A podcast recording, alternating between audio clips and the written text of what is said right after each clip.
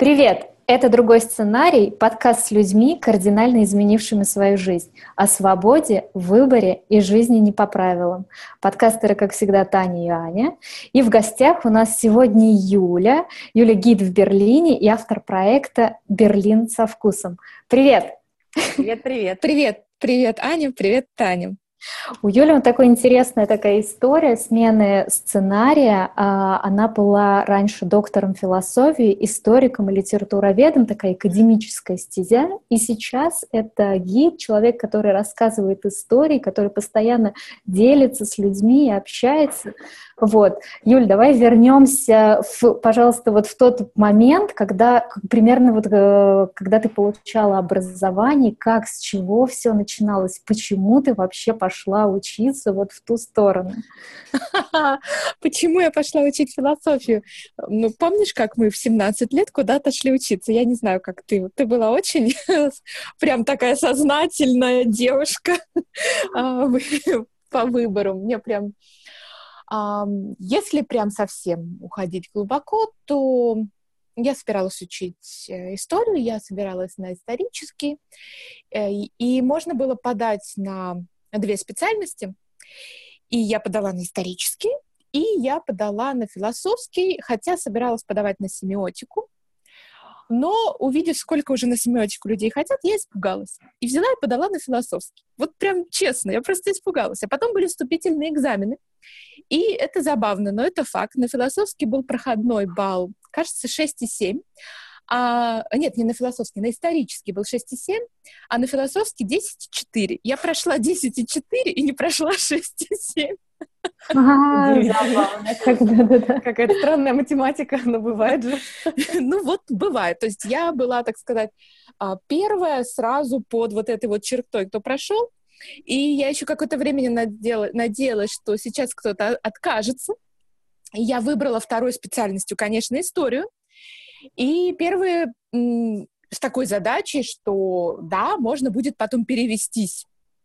Но через два месяца я поняла, что я никуда переводиться не хочу, и со мной случилось самое прекрасное, что могло случиться, потому что мне ужасно понравилось там, где я нахожусь, там, куда я все-таки прошла, и там, где у меня прям ну вот получилось, можно сказать, с одной стороны из-за страха, с другой стороны случайно. Ну вот так со мной случилась философия.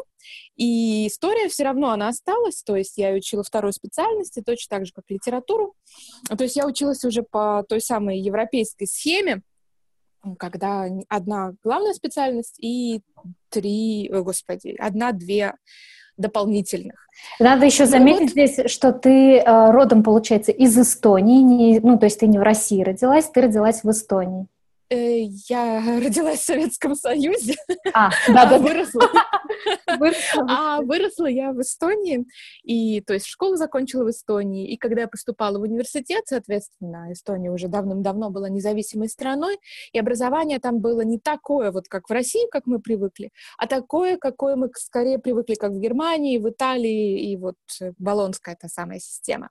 Прикольно, да, потому что у нас, наше поколение, все-таки мы шли на экономистов, на юристов, на вот эту вот сторону реально, и поэтому, когда ты говоришь, я не знаю, как ты выбирала в 17-18 лет, я пошла на историю. Вот у меня нет, честное слово, ни одного человека в России, кто бы, даже у кого круто получалось по истории, но у меня нет вот людей в окружении, которые бы пошли изучать историю, и поэтому это уже такая своя, да? Как будто бы, да, как будто будто бы некуда, ну, не было других идей, ну, тогда вот по остаточному принципу как будто бы, хотя Нет, очень... другие идеи были, как же, я училась э, в школе с математическим уклоном, все как положено, а моя классная руководительница, учитель по математике, меня очень уговаривала, у меня талант. И мне как раз вот туда, куда вы сказали, про экономику и вообще математику и что-нибудь такое. Но но мне нравилась всегда история. Я ходила на Олимпиады, мне, мне это было интересно. Mm-hmm. А, и философия, я думаю, что она бы мне и в школе тоже нравилась, но такой предмет появился только в самых последних классах, и вел его учитель по истории, он не очень понимал, как бы, что он делает, то есть э, просто mm-hmm. у меня не было вот такого, так сказать, ее пощупать с той стороны, с которой она была в университете и которая бы могла, могла привлечь. И время, вы сами говорите, было такое, что как-то гуманитарными науками, чтобы вот там кто-то приходил и прям привлекал, такого же тогда не было, да, назовем это так. Так, и потом ты, значит, пошла учиться в эту сторону и поняла, что это классно. Тоже, кстати, это удивительно совершенно, потому что, мне кажется, все, кто учился в вузах в наше время, все думали, боже, куда я попал вообще, от единицы. И потом дальше ты пошла в сторону как раз вот преподавания, да, или у тебя еще дальше было там обучение сначала? То есть я закончила бакалавриат, я закончила магистратуру. В магистратуре я уже преподавала. То есть это как бы нормальный процесс, потому что раз ты уже в магистратуре, то ты и преподаешь. И в это время я как раз смотрела в сторону Европы, прежде всего в сторону Германии. Философия и Германия, мне кажется, они где-то прям пересекаются, да, очень близко друг к другу находятся. И поскольку мой университет был в партнерских отношениях с университетом города Констанц на Боденском озере в Германии.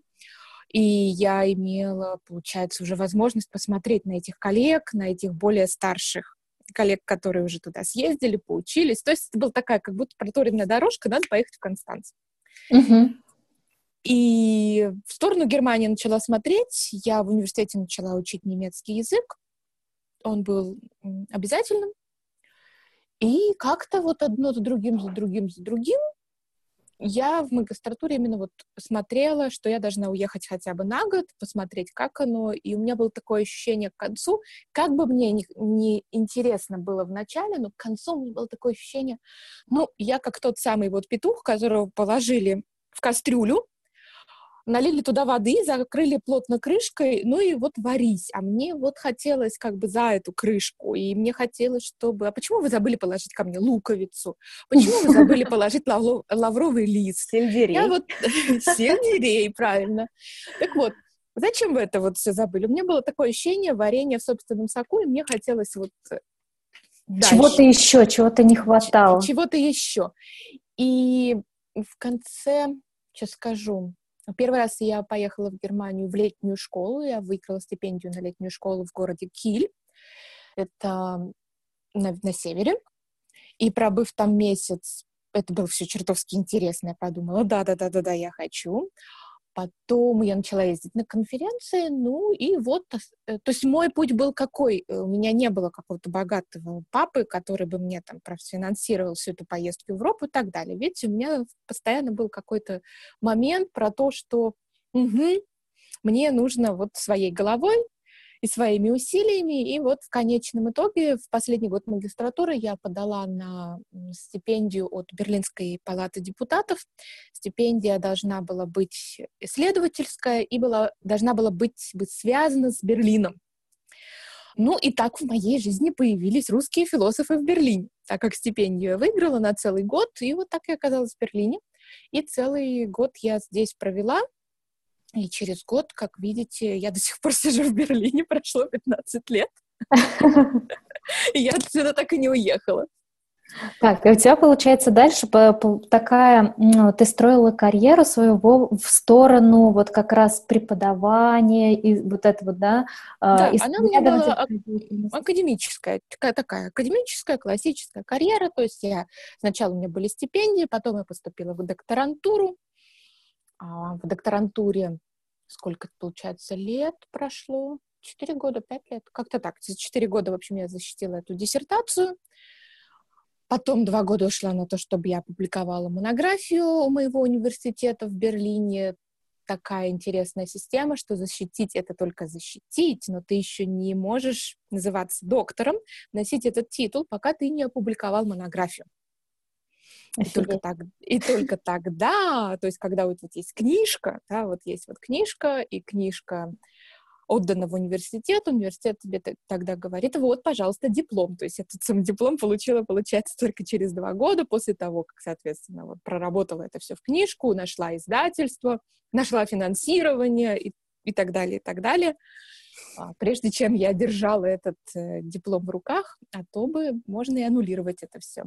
Ну и вот, и вот это вот весь этот путь, и получается, что там были конференции, там были постоянно какие-то курсы в университетах, и вот этим я занималась, получается, с 17 лет до, ну, в общем, 15 лет. 15 лет, 15 лет такой, получается, вот э, как, как доктор философии, как раз историк, литературовед и все остальное. И ты, ну, собственно, состоялась в этом во всем, но что потом случилось, почему ты Э, решила уйти, не строить дальше карьеру по этому пути. На самом деле это, я сейчас слушала твою такую историю, э, Юль так говорит, что ну это же вот, вот как обычно, а для меня это вообще, я как будто с вундеркиндом каким-то общаюсь, там стипендии, конференции, эти самые. Ну, обычно для вот той системы, да, такая вот там, что делают, когда, когда живут ну, вот в этом, да? да. А, то есть точно так же, что делают экономисты, чтобы то-то, то-то. Для них обычно такие процессы, для философов обычно такие процессы. Я вот с этой точки зрения. В каждой да, избушке да. свои погремушки. Да, правда. Вот, получается, в чем, как бы, когда ты поняла, что дальше ты не хочешь идти по этому пути и хочешь как-то поменять? Но исчерпала себя на моменте того, что ну смотри, что я делаю сейчас? Я, я люблю, правда, делиться. То есть то, что я в конечном итоге делала, так как я решила остаться в Германии, и само преподавание здесь, ну, то есть э, таких мест в университете, я имею в виду стаж, да, как преподаватель, тут невозможно. То есть такова система с одной стороны, а с другой стороны, мне как раз нравится преподавать. То есть исследовать это все замечательно хорошо, но вот то, что я поняла именно за годы исследования для своей диссертации, это очень одинокая деятельность, ну вот очень-очень одинокая деятельность, то есть ты себя, конечно, очень организуешь, встаешь, идешь в эту библиотеку, знакомишься в библиотечной столовой с кем-нибудь таким же, который целый день сидит а, за этими книжками. И, то есть я имею в виду, это же не лаборатория, да, вот как у физиков, химиков биологов, кого там еще, а это достаточно такая одинокая деятельность. И каждый раз, когда я приезжала на какую-нибудь конференцию, а мы понимаем, что это не каждую неделю происходит, да, это происходит время от времени. И вот ты поделился а там психологически все такие же, да, поделились, и потом опять в свою кубышку. Мне не хватало, действительно, у меня был какой-то вот момент, что мне хочется, это все здорово, все, что у меня есть, но мне хотелось бы достать тот баланс, которого... Мне не хватало этого баланса. Назовем это вот по прошествии. То есть как, я как сейчас, бы... конечно, это вот все очень сильно-сильно компримирую. Понятно, что когда ты там находишься внутри, ты начинаешь вот... Сначала тебе кажется, что вообще все плохо, что ты все сделал неправильно. Потом а потом кажется, что да, вообще все тщетно, да, и это проходит месяцы, годы времени осознать, что на самом деле, да нет, все не так плохо, и ты все сделал классно, просто нужно сместить акцент, найти в том, что было, то, что ты есть на самом деле, вот этот вот стержень, и, наверное, вот так, если это не сильно заумно, что я тут наговорила. Юль, а скажи, пожалуйста, да. ты э, вот упоминаешь все-таки, что ты преподавала. Это преподавание было студентам?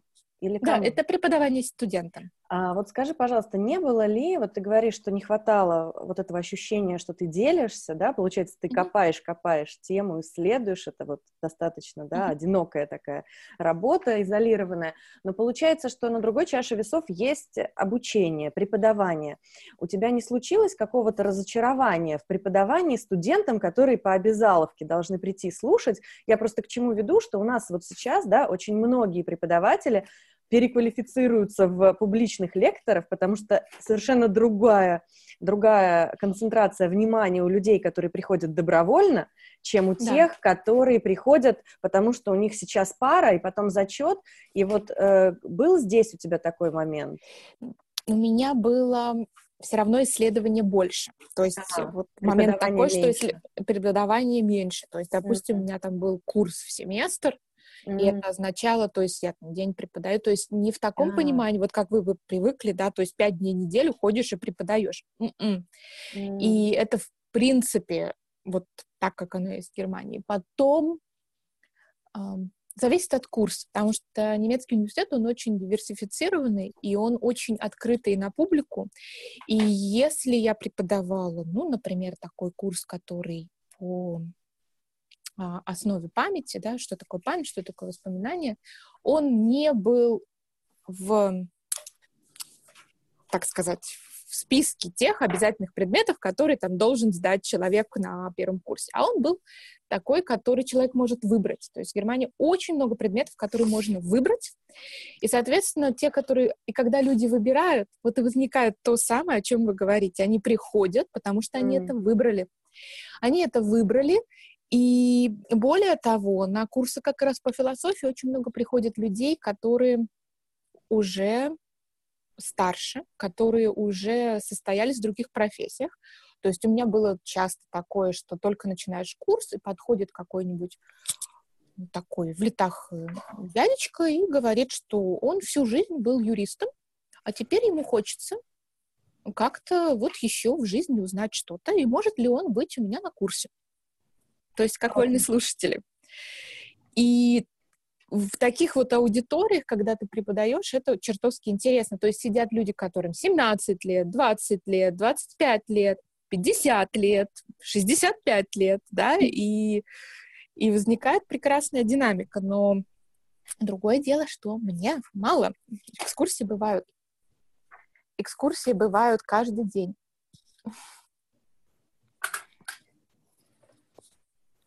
Сейчас экскурсии проходят каждый день? Да, сейчас, э, сейчас, конечно. Ну, нет, сейчас нет, сейчас карантин, да. Оно вообще сейчас карантин. Обычно, когда у тебя, ну, собственно, да. обычное время года, да, то есть до карантина, это практически каждый день экскурсии. Да.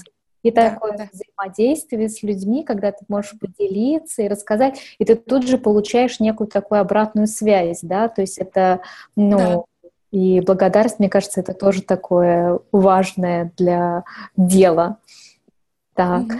Mm-hmm. Знаешь, еще о, о чем, наверное, хотела спросить, вот то, что вот сейчас, мне кажется, знаешь, ты так рассказала, и это как раз вот такое э, про чем тебя и привлек Берлин, тем, что у него у самого такая сложная своя история города, и ведь сейчас даже у тех, кто вот молодое поколение там, да, в России, у них тоже все равно Берлин, как ни крути, ассоциируется с чем-то вот таким, вот. И те, кто едут в путешествие, а, и хотят в основном отдохнуть, вот как они, вот, и как ты их разгружаешь, перегружаешь, что, что ты им там показываешь такое, чтобы людей, наоборот, не загрузить вот этим всем. Да, ты права. То есть, мне кажется, должно пройти еще много поколений, прежде чем э, Берлин в сознании русскоязычного человека будет ассоциироваться, да и не только русскоязычного, просто молодых, наверное, шведов это как-то очень весело, все это стена война, а для русскоязычного человека это как раз вот то самое тяжело. И действительно есть такой вот мейнстрим, отдыхать, это значит Италия, да, это значит Франция, это что-то такое вот легкое, а тут еще ведь накладывается не только война, и вот такие, такие вещи накладываются, что, ага, ну, Германия это вообще не чувственная страна, да, и кухни нет, и это вот, а, и, а, и как-то они такие закрытые и так далее. Это же, это же я встречаю просто на каждом шагу. Ну, вот буквально одна из самых последних экскурсий. А, девушка подходит, говорит, мы вчера были в опере.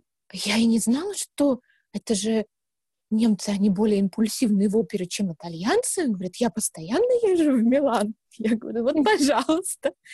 Или, а нам все друзья говорят, что зачем вы туда ездите, там же ничего нет а нам тут вкусно или еще что-то. То есть это всегда э, разрыв шаблона, вот когда, ну, он, к нему нужно прийти. Mm-hmm. К нему нужно прийти, э, дать, так сказать, шанс именно повлиять на себя тому, Берлину, который вообще существует. То есть, конечно, можно приехать и обойти все места боевой славы и сказать, ну да, ну, как бы, да, что требовалось доказать. Да-да-да, на что фокус, собственно, куда ставить акцент, на чем делать фокус, и ты именно показываешь такой друг. Я просто это подвисаю тебя сейчас в сторис, когда ты рассказываешь, не в сторис, а в этих, ну, в эфирах, которые в Инстаграме ты проводишь сейчас каждый вечер, и там короткие такие истории, они на самом деле очень очень про э, такое про вдохновение и про место, и про любовь к этому городу, к этой стране вообще, в принципе, и про самих берлинцев. На самом деле очень так интересно. И то, что ты показываешь у себя, это в основном какие-то окрестности Берлина по большей части, правильно? Какая-то жизнь такая изнутри людей. Да, я показываю Берлин изнутри, или, как сказала уже, по-моему, три года назад одна моя гостья, что я показываю Берлин с изнанки, ну, вот с такой уютной его части, то есть по, по сути, я показываю то, как здесь живет обычный э, берлинец. И, понятное дело, он не живет около здания Рейхстага, да, да. а он живет в историческом квартале. Он живет в квартале, который э, сложился поколениями, сложился из таких очень жизненных вещей, которые так, точно такие же, как в той же Италии или как в той же Франции. То есть э, берлинец как любит? Он любит, чтобы у него все вокруг было на расстоянии выйти в тапочках, чтобы утром в 6 утра был э, пекарь уже открыт и знал, какое, какие у него булки, чтобы вечером после работы можно было спуститься в кнайпы, то есть э, в паб. У меня, например, в соседнем доме как раз такой паб, ему, ему более 90 лет, то есть, получается, он прожил весь этот 20 век, меняются правительства, меняются флаги, проходит э, война, а желание выпить пиво не проходит никогда. Ну и вот такой вот Берлин, я пытаюсь его показать, даже не пытаюсь, то есть я его люблю показывать именно живым, он же живой, он же растет, вот то, что в нем живут обычные люди, у которых а, такие же обычные желания, мечты, да. А, Юля, скажи, пожалуйста, я у тебя тоже в Инстаграме увидела фразу, которая мне безумно откликается. А, ты пишешь о том, что ты анализируешь город как текст. Mm-hmm. Я в своем проекте тоже часто использую эту фразу и верю в то, что все, что есть у нас в жизни, это некий текст. Вот подскажи, пожалуйста, текст — это же своя драматургия, это же много линий, как вот мы сейчас говорили, да, можно приехать по местам боевой славы, можно увидеть оперу необычную в Берлине, еще что-то, и все это уживается вместе, это такое переплетение. А вот расскажи, как тебе здесь помогает твое философское образование, потому что мне кажется, это, ну, наверное, львиная доля вообще твоего аналитического подхода к городу и умение показать его с разных сторон, вот это сочетание всего, наверняка это все заложено там, в твоей той работе. Да, абсолютно, абсолютно. То есть э, то, что было, оно никуда не делось, оно uh-huh. не положено в архив на замок или там даже сожжено где-то и пепел развеян над, над Берлином. Нет, этого нет. То есть я все равно остаюсь собой. Почему? Я говорю как текст, потому что мы же всегда все равно люди по-разному ощущают город и видят его. И вот это вот понимание, и вот эта вот фраза про текст, она родилась из диалога с э, архитектором, который видит совершенно другие вещи. И это не значит, что я не знаю архитектурные стили, это не значит, mm-hmm. что я не знаю, вот как и из чего состоит это здание и так далее, и так далее. Но он понимает его несколько иначе, чем я, а, которая за зданием видит судьбы людей, которая mm-hmm. за зданием прочитывает какие-то пласты истории. Да, то есть вот для меня этот текст такой объемный, это роман со многими сюжетными линиями, это wow. это калейдоскоп, который постоянно мы можем вот его встряхнуть, и опять появляется новый узор. Mm-hmm. Наверное, наверное так. И это все от, Плюс это же да, еще накладывается на восприятие гостя, который тоже слушает, как-то это все у себя переваривает, да. возвращает, и получается такой... Да, именно так, именно так, потому что ни один текст не живет без его читателя, да. да, и читатель вносит новые дополнительные смыслы. Угу. Еще хотела, знаешь, что заметить и с тобой, наверное, здесь поговорить. Очень многие, наверное, кто заходит на твой или сайт, на в твой блог, да, или э, в Инстаграм и видит о том, что доктор философских наук, и все-таки думают сразу так. Э, это какая-то такая училка философ или вот что-то такое в сознании рождается, она еще и гид, вот, и как бы что все будет очень там, не знаю, с кучей каких-то дат и вся, всякого такого, будет это для нас как лекция, как учеба, вот, но на самом деле ведь это совершенно не так, давай разбей этот миф. Это, да, это совершенно не так. Я тебе признаю, что я вначале даже и не писала. Это... Чтобы не пугать людей. Ну, конечно, конечно, чтобы не пугать людей. Это наша с тобой любимая Лена Рязанова. Пришла и мне сказала, ай-яй-яй, так нельзя. Это же твое основное, твой багаж. Это ты, это то, какая ты есть, оно пришло вот только что Аня спросила, оно же пришло оттуда.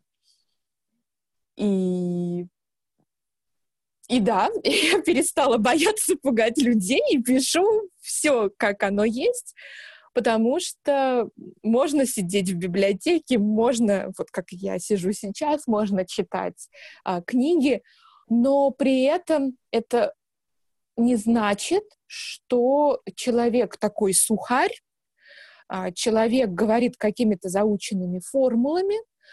Эти книги, это мое образование, мне наоборот помогает как раз разложить много-много различных интересных э, пазлов и как раз для каждого найти свой э, подход. Я вообще люблю формулу от, э, от сложного к простому. Не от простого к сложному, а от сложного к простому. Почему? Потому что в принципе, сначала мы, конечно, в жизни начинаем себе делать много-много сложного. Учимся в школе, учимся в университете и так далее, и так далее, чтобы потом найти какой-то вот обычный такой, ну, обычный, необычный, простой э, смысл. Мы свой. возьмем опять-таки, да, свой. Возьмем опять-таки вот э, кулинарию. Да, я тоже начинала с каких-то сложно сочиненных рецептов. Нужно выверить, нужно туда, нужно сюда. А к чему я прихожу, и я же иногда публикую рецепты, все говорят, ага, а это просто. Но если подумать, что за этой простотой стоит всегда понимание того, что нам нужен хороший продукт, который рос в добрых руках, что он сезонный, что к нему нужно подойти с пониманием дела, что раз, если это овощ, то не нужно его мучить, допустим, там 35 часов где-нибудь. Да? Я помню, у меня была подруга, которая которая за какого-то южного человека вышла замуж, и до этого она не знала брокколи, и сказала, он любит брокколи, сейчас я ему сварю. Она варила брокколи 45 минут. Бедный. Ну, а вот это же, да, потому что, потому что есть понимание, что мама когда-то долго варила суп. Ну, брокколи, вы знаете, во что превратилось, да? Да. Ну, то есть, казалось бы, брокколи, вот он, простой продукт. Но да. чтобы его сделать так, чтобы он был яркий, чтобы вот весь этот, этот прекрасный зеленый насыщенный вкус просто вот рас, рассыпался на атомы у нас во рту, нужно понимать все про брокколи да, приблизительно так. Ну и вот, и вот, и я про себя тоже говорю, да, ну хорошо, это вот все мое образование, чтобы понимать, как оно, и чтобы людям это преподнести в абсолютно вкусной такой, удобоваримой форме, чтобы это было ярко. Угу. Наверное, а, так. Юля, подскажи, пожалуйста, а вот с чем ты связываешь а, вот тот свой страх не рассказывать э, на первое место, не ставить, что ты доктор философии. Mm-hmm. Э, ну вот я понимаю, да, что вот первое, наверное, это тяжеловесность, некая вот такая присущая вот этим словам. А вот как продолжение вопроса, как ты думаешь, когда мы сможем вот это невежество преодолеть в общем восприятии, знаешь, то есть вот шаблонное восприятие. Доктор философии, о боже, равно скучно. Потому что для меня это тоже боль такая. У меня в проекте есть большой, очень интересный блок библейских чтений.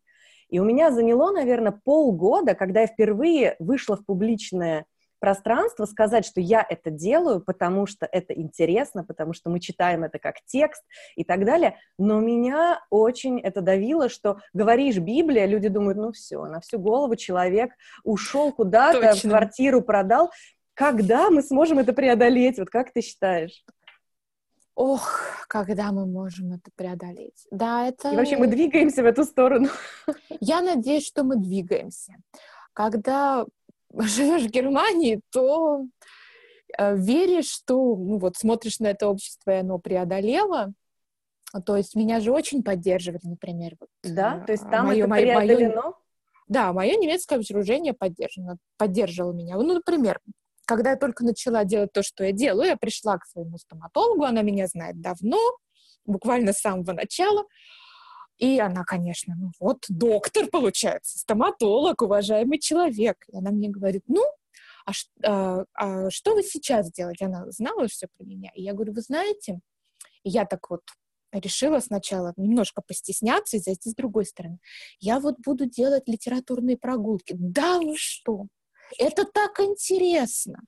А расскажите мне про кого, а как? То есть она меня вот не выпускала, да, очень долго, пока я, конечно, ей не рассказала, что а, что это будет, потому что, смотрите, у меня же есть еще другой момент. С одной стороны, я тот самый доктор философии, а уйти в гиды — это буквально как продать дьяволу душу, да? Да-да-да-да-да, вот.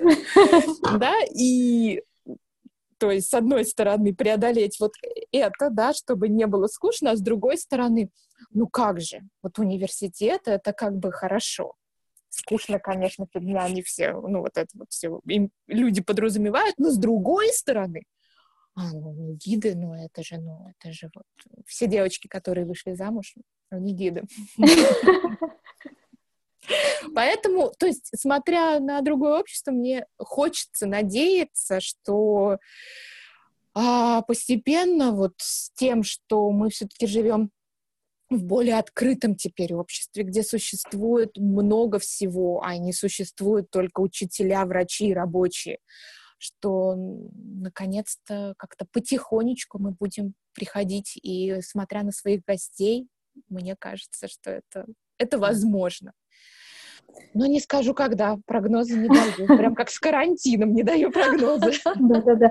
Слушай, ты знаешь, мне на самом деле сейчас очень прям, да, откликается твоя история. Так интересно, что когда вот мы только познакомились, это было там года четыре назад еще вот в Фейсбуке, я смотрела какие-то твои там тоже статьи, заметки, когда читала тебе, у меня реально было такое ощущение, что ну вот Юля гид, вот ее можно называть гидом, а я-то, я же не гид совершенно, у меня тоже какие-то были стереотипы, и то, что, ну, я вот свой человек на гарде, и вот точно так же, как ты сейчас рассказываешь про сезонные продукты, про любовь вот к этому, что как правильно приготовить, что вот, вот это все, мне тоже все это откликается совершенно, я обожаю фермеров, но я пришла к этому по, по другой, через интерес, да, что, а мне интересно, а, а покажите мне, а как, через свое, наверное, какое-то такое, что почемучка я подходила к тут вот к этим фермам, а как, а почему вот так получается, а почему вот так вкусно, а я делаю, мне не получается. И они мне, естественно, рассказывали, открывали, я собирая всю вот эту информацию, я это заканчивала экономически, у меня наоборот как-то это, что собрать максимум, все, и потом выделить главное да. и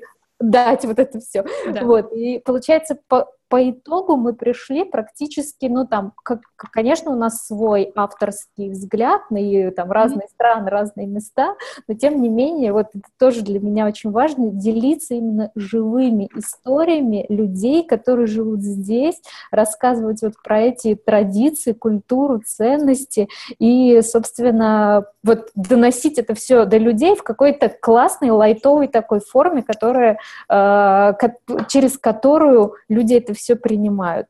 Вот. Да, да. И видишь, и когда они ее принимают, то кажется действительно, вот оно вот а, просто и понятно. А за этим-то вот какой у тебя огромный путь стоял, вот какое огромное понимание, да, да. Всего, всего этого процесса. Забавно. Да. Э, слушай, будем уже заканчивать, да? Мы хотели, mm-hmm. обычно в конце нашим гостям задаем такой вопрос, и к тебе тоже. Вот что бы ты посоветовала сама себе, вот в, в, как бы той Юле, которая была э, преподавателем, которая была вот этим исследователем и философом, и, что, и вот до перехода вот в эту сторону гида, что бы ты сказала сама себе, чтобы, чтобы не бояться, в общем, идти в эту сторону. И я бы сама сказала себе, что э, не бывает никчемного опыта. Не бывает э, чего-то такого, что сделано зря. Mm-hmm. Все, все не зря, все накапливается, все, все пригождается, и, и все делает э, тебя тобой, все делает тебя э, уникальной. Это вот то, что я бы сказала, потому что, да, у меня очень долго был этот процесс, что если начнешь новое, ну как же, ну тогда ну тогда... Когда как, как будто ты ставишь крест на всем том, что да. ты делала раньше, и... Да, а да. То... И, я, и я очень много этого вижу вот сейчас, когда Иногда ко мне приходит и молодой какой-нибудь гид и думает, ну вот как же вот теперь? Ну, не бывает ничего зря. То есть весь опыт, и не бывает того, такого плохо потраченного времени, да, то есть это, ну, как-то нужно совсем постараться, чтобы его потратить никуда. Мы просто можем часто не видеть, куда это потом переплавится, наверное, да? Именно так. То есть сейчас mm-hmm. мы можем этого не видеть, но вот дать себе в этом быть а оно потом, ну, смысл появится, возможно, не скоро, но он, он непременно там есть. Угу. Вот на такой тогда ноте, немножко философской, мы... Не могу по-другому. Да, мы закончим наш подкаст. Спасибо, Юль, большое, что пришла и уделила нам время. Большое спасибо. спасибо за прекрасный разговор. Спасибо. Пока. Пока. Пока.